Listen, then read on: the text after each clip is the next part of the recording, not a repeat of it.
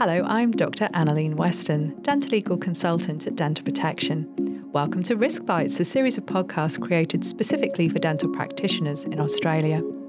Risk Bites looks at the key dentolegal risks and issues affecting dental practitioners across Australia and provides helpful advice and guidance on how to steer clear of them, leaving you free to provide safe and high quality dental care for your patients. In this edition, I'm joined by my colleague, Mrs. Kristin Trafford Wiezel, who is a case manager with Dental Protection. And we are going to discuss today a key document for all of us as healthcare providers and something that's really the cornerstone of who we are as professionals in providing healthcare to our patients, and that's our Code of Conduct. So, first things first, Kristin, what actually is our Code of Conduct?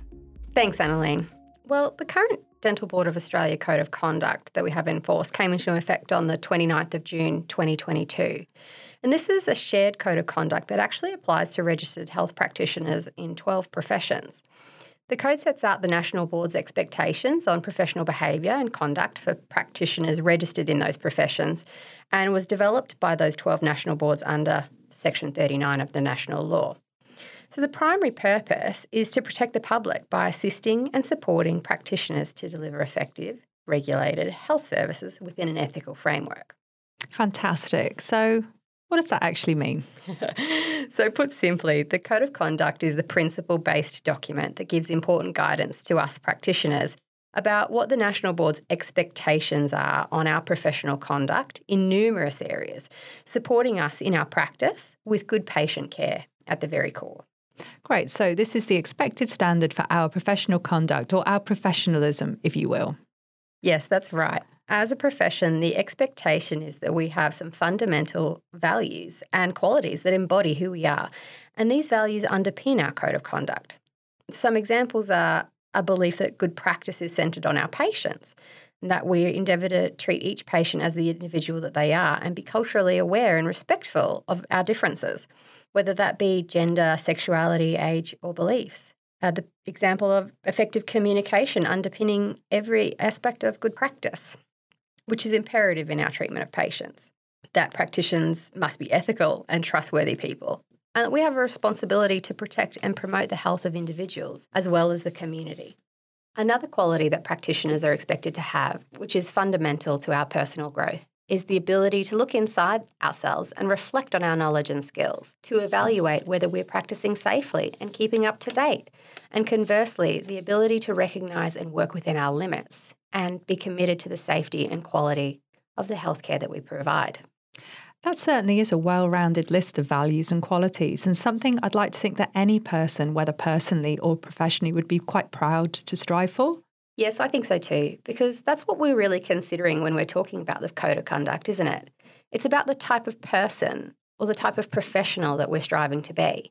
That same standard that we would want any professional to demonstrate if they were treating our family or loved ones a really important point to remember, I think.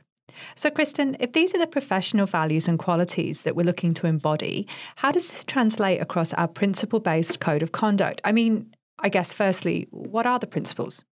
So, the values we just touched on underpin and are further expanded on in the guidance, with the code being based around 11 principles putting patients first, Aboriginal and Torres Strait Islander health and cultural safety, respectful and culturally safe practice for all, working with patients, working with other practitioners, working within the healthcare system, minimising risk to patients, professional behaviour, maintaining practitioner health and well-being, teaching, supervising and assessing, and ethical research.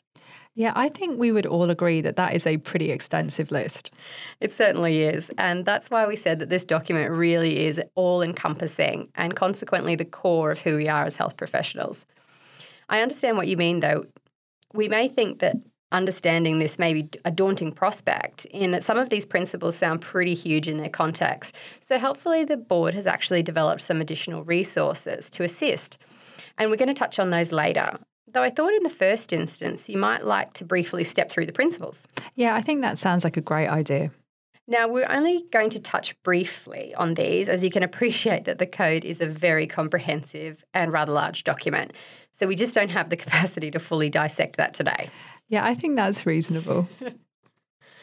now, principle one put patients first.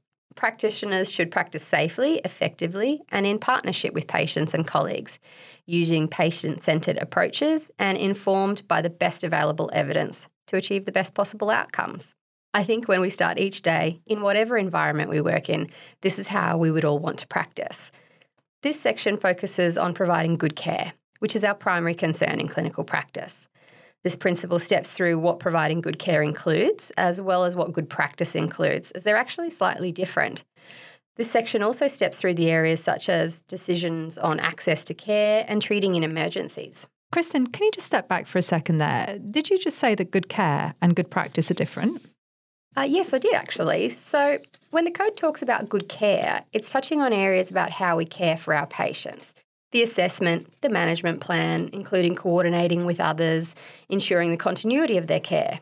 It includes recognising the rights of patients and involving others with shared responsibility for their care. Good practice, however, focuses more on the nitty gritty of things in terms of how you practice, your training, your records, communication, alleviating symptoms and distress of patients, and the treatment you provide and the products you use being evidence based. Okay, so that makes sense. Continuing on with principle two, then, please. This is something I'm quite interested in as someone who's not born and raised in Australia. Yes, so principle two Aboriginal and Torres Strait Islander health and cultural safety. So, the practitioner should consider the specific needs of Aboriginal and Torres Strait Islander peoples and their health and cultural safety, including the need to foster open, honest, and culturally safe professional relationships. Yeah, I mentioned it was something I was particularly interested in because, as someone who wasn't born in Australia, I don't necessarily have an inherent understanding of this. So, it's good that there's some guidance around it. Yes, so one of the values of professionalism is about recognising patients as their unique individuals. And this principle focuses on ensuring that culturally safe and respectful practice to support the rights and dignity of Aboriginal and Torres Strait Islander people and colleagues. Now, Principle 3 expands on this further with the principle of respectful and cultural safe practice for all, Respectful, culturally safe practice requires practitioners to have knowledge of how their own cultures, values, attitudes, and assumptions and beliefs influence their interactions with people and families, the community, and colleagues. Practitioners should communicate with all patients in a respectful way and meet their privacy and confidentiality obligations, including when we're communicating online. So, this principle discusses cultural awareness, which carries all the way through to end of life care it expands further to encompass the importance of effective communication as well as confidentiality and privacy expectations, directing us to additional complementary guidance on areas such as social media. Yeah. Now, Principle 4, then, Kristin, working with patients, this one's going to have quite a bit of information in it, isn't it? Yes, you're right. Principle 4, working with patients. So, this focuses on the importance of basing relationships on respect, trust, and again, how effective communication enables practitioners to work in partnership with patients. It also encompasses our obligations to maintain effective and professional relationships with patients and provide explanations to enable patients to understand and participate in their care. This is certainly the cornerstone of what we do as healthcare providers, working in partnership with our patients, and touches on important areas of consideration uh, on patients with additional needs, such as children, and also dealing with relatives and carers. It discusses areas that we address regularly here at Dental Protection, such as adverse events, open disclosure and complaints, as well as areas that we receive a lot of questions on, such as informed consent, professional boundaries, and ending professional relationships, whether that be with patients or with practices. Yeah, we take a lot of calls about those issues, of course. So, the flip side of Principle 4, straight into Principle 5, working with other practitioners. Yes, and interestingly, this principle is something that is really important to consider. In that by having good relationships with our colleagues and other practitioners, it in turn strengthens the practitioner patient relationship with collaboration, delegation, and referral actually enhancing our patients' care. This principle focuses on respect for all of our colleagues and other practitioners, the importance of teamwork, collaboration, and further than this, the code also clearly sets out the absolute lack of tolerance for discrimination, bullying, and harassment within the healthcare industry in Australia. Absolutely, Kristin, 100%. Now, moving along to Principle 6, working within the healthcare system. This principle touches on practitioners' responsibilities to contribute to the effectiveness and efficiency of the healthcare system, using resources wisely, as well as health advocacy and public health. Principle seven, minimising risk to patients.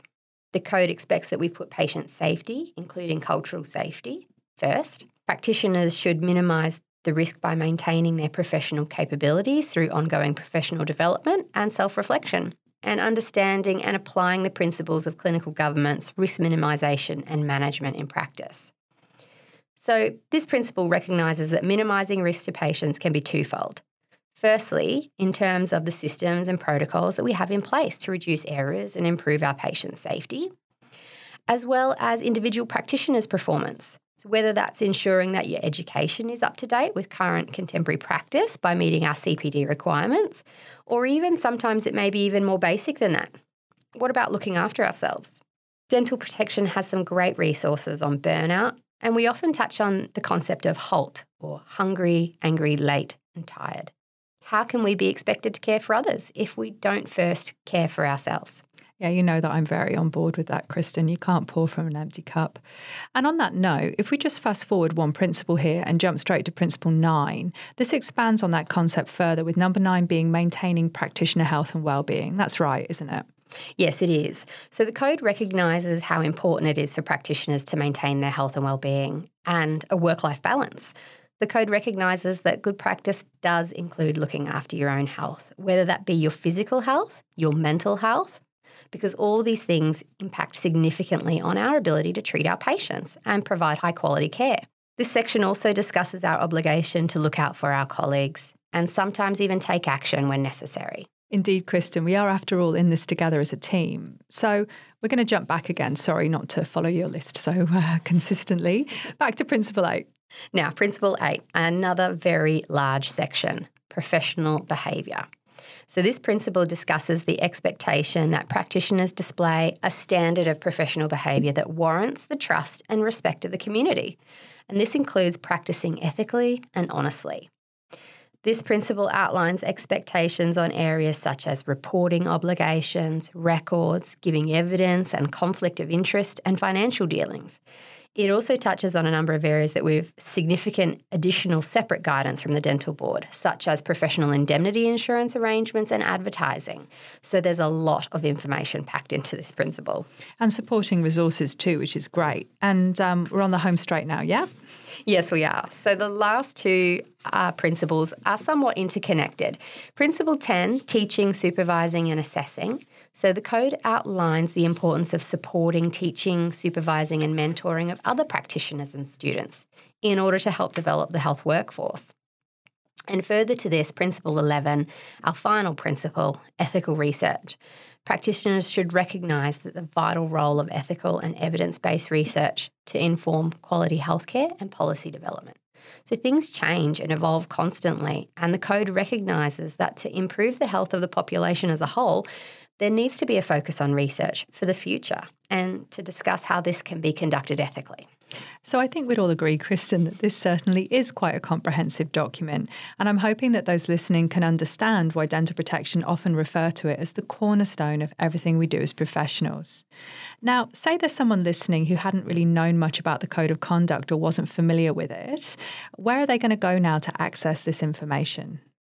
So, the Dental Board has actually developed a code of conduct hub, uh, if you will, and this can be ex- accessed directly on the Dental Board website where all their policies, codes, and guidelines are.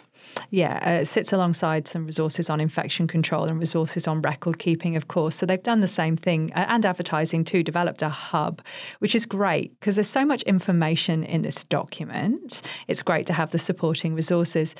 But I want to reassure people that when they do review it, I know it sounds huge, but it's not as intimidating as it initially seems. Now, I mentioned other resources. Once we are familiar and across the information in the Code of Conduct, uh, what other additional resources do we need to know about to help us in implementing or living, if you will, this code in our practice and day to day lives? So, exactly like you said, they've developed a number of resources for both health practitioners and also for the public. The resources are available in the hub and for us as practitioners include additional FAQs on common questions about the code of conduct, especially in areas that haven't traditionally been covered on contemporary matters such as vaccination and COVID 19 And further to this, the board has developed a series of case studies uh, to help us in understanding how we can apply the code in our practice and in our day to day lives. Thanks, Kristin. Now, you mentioned that there's a section for the public also, and I'm sure some people listening are wondering why do these hubs have resources for patients?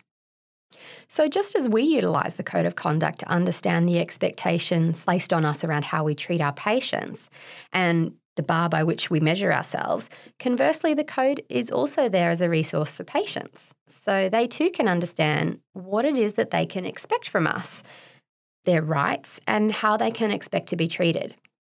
So, patients have easy access to a full copy of the code. It's in English, as well as a number of other translations Arabic, Chinese, Italian, Greek, and Vietnamese, I believe. That's so good because something I often worry about is how patients who don't speak English as a first language are able to access resources without a translator. So, it's so good that that time has been taken, don't you think? Yeah, I think so. And I think that ties in really well with, you know, respecting everyone's backgrounds and all of that cultural appreciation. I mean, if you're going to recommend that we do it, it's always good if you lead by example, I guess, isn't it? That's true. So, and as well as access to all the information on the code about what to expect when accessing care from health professionals, the board has also developed case studies for patients as well in a number of key areas. So they too have examples of situations where the code may impact on their healthcare or their interactions with healthcare professionals. I think I might have a look at that. That sounds really interesting. Obviously, I've read the practitioners one, but I can't say I've ever read the resources for the patient. So I'm quite interested to see what that says. I'd highly recommend that. That's awesome, Kristin. Thank you so much for chatting with me today about the Code of Conduct and for stepping us all through our shared Code of Conduct and its expectations, because it really is the cornerstone. I know we've said this a couple of times, but if there's one document that really props up how we ought to behave as professionals and as healthcare providers, this is it. and it's a comprehensive and valuable document. So I'd encourage all of you, if you've not done so already, please do log on to the Hub and review this guidance and support. And I think I'll put access to the Hub in the speaker notes to make it easy for people in the episode notes. And maybe like me, you want to have a look at those patient resources too. all sorts of fabulous resources there. Thanks, Kristin. And thank you all for joining us today. And we do hope that you found this content relevant and helpful. And we look forward to sharing more guidance with you in the future. If you like Dental Protection podcasts and you'd like to hear more, please subscribe and leave a review.